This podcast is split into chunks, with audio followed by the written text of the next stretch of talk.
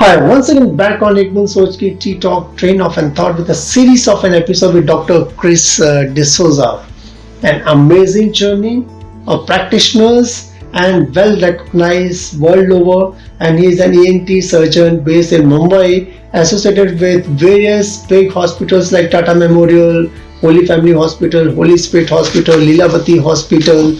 Uh, now, in our earlier episode, we have taken about uh, the important organ that is a nose and throat. Now, in this episode, we are going to talk to Dr. Chris De Souza as far as a ear, which is an important part of an uh, uh, organ which is concerned. Before I get into uh, the actual symptom as far as the ear which is concerned, uh, in fact, there is a one book of implantable hearing devices uh, which is written by Dr. Chris De Souza and this uh, book uh, was also presented to uh, Ratan Tata. And based on hearing devices sir is working very closely with the Salman Khan Foundation like uh, sir can you please throw some light on implantable hearing devices book?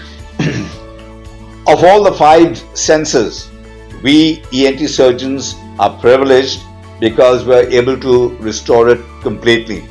No other sense of the human body is uh, are we able to restore it.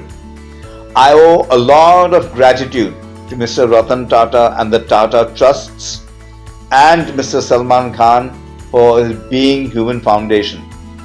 I have been in the business of uh, the restoration of hearing, especially in poor, deaf, marginalized children. Now, cochlear implants have been around for quite some time. Now, my purpose is to identify people with hearing disabilities and treat them immediately. It has been known and well documented that a child who is born deaf, if you insert the device in the ear by the age of 2 mm-hmm. we are able to let them hear. Because they can hear, they can acquire speech and language. Mm-hmm. They can then enroll in schools for children with normal hearing and develop completely like a normal child. Oh, One more two, like at the age of two, that is the critical period. The more the person, the child ages, say six and seven, then the benefit that they get from the device will not be much. Mm-hmm. This is because of something called neuroplasticity in the brain. Mm-hmm. That is to say, as stimuli are entering the brain, the brain routes that signal mm-hmm. to the area for which it is designated. Oh. That is to say, if the child hears, then it is designated to that area in the brain for hearing, which is also responsible for the development of speech and language. Oh. That center at the age of two then gradually shrinks mm-hmm. and then becomes just a very tiny speck. So it is very important to catch that child by the age of two and implant that device. Now, I've had a lot of satisfaction in helping poor, marginalized deaf children now it must be remembered that the cost of each device is six and a half lakhs. So this is beyond the income of any parent of these poor marginalized deaf children. So Mr. Ratan Tata stepped in, Mr. Salman Khan stepped in and have helped contribute towards the these devices. So these two persons, Mr. Ratan Tata and Mr. Salman Khan, all of us are very, very indebted to them, and of course the Tata Trusts. Mm. We have had many donors who've also given us money, mm. and they have been extraordinarily kind. And by doing this, we have contributed to the nation because who knows which child have we been planted will down the line affect the destiny of the country the destiny of his family and his own destiny. So we feel that we take this responsibility, this responsibility very seriously. Now, as you know, as you have said, I've written 50 books. My purpose in writing these books, it allows me to sit down, analyze all the scientific data, mm-hmm. what we are doing, what is right, what we need to correct, mm-hmm. and adhere to best practice guidelines. And I'm very happy and proud to say that till today we have adhered to the best practice guidelines. all that we have done have been approved by various organizations, including the Tata Trust, because they come, they investigated us to see do we have the infrastructure, are we capable, and most importantly, are we capable of rehabilitating these children. Once you put in the device, the parents have to be taught how to use the device. To help the child acquire speech and language.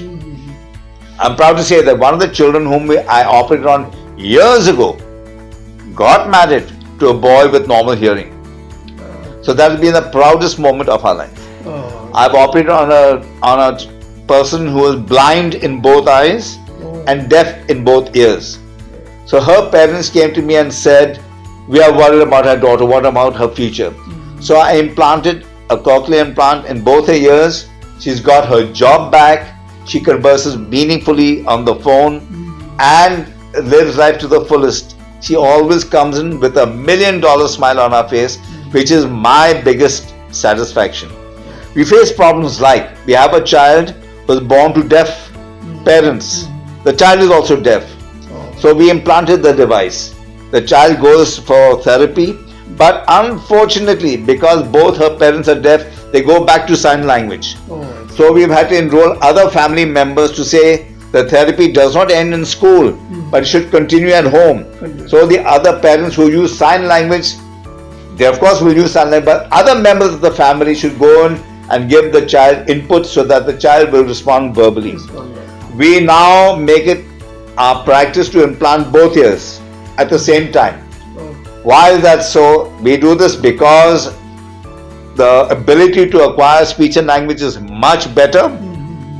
Clarity of speech is much better and also the person will get directionality that means the person will, will be able to say the sound comes from here or there whereas if you implant only one ear while they acquire speech and language while they also have clarity of speech at times they find it difficult to say from where the sound is coming so the gold standard is to implant both the ears at the same time so they get they are able to acquire speech and language they can hear normally they can speak clearly and also get directionality. So this has been a tremendous advance and tremendous source of satisfaction for us. Mm. Because um, Mr. Ratan Tata, through the Tata Trust, mm. because Mr. Salman Khan very generously, through his trust, being human, have kind of sponsored so many children. That's why I dedicated this book to both of them in honor of their services. Oh. And both very graciously agreed to see me accept this and uh, continue to sponsor and support us. Okay, I think many thanks to Ratan Tata and Mr. Salman Khan for supporting this kind of an initiative by Dr. Chris De Souza and helping the society at large, like you know, and everything, whatever he practices, he puts in a book form where it remains and for people to go and uh, follow and get some gain insights as far as uh, hearing devices which are which are concerned no doubt sir your uh, as far as uh, the commitment uh, to your profession i think it's a hats off and secondly also like bringing smile to the hearing impaired i think that's something which uh, again i would say it's a service to humanity is a service to god as a no doubt uh, mr ratan tata and salman khan were part of your initiatives and various other donors were part of that. And it was a very interesting insights to what dr chris de souza exclusively he has given on tea Boond Soch Ki. Watch out for Dr. Chris De Souza in the next episode knowing about the important organs of a body as far as the ear which are concerned. Till then, stay tuned to T-Talk Ek Soch Ki. So thank you very much for being part of this. Thank episode. you, sir. Thank, thank you. you.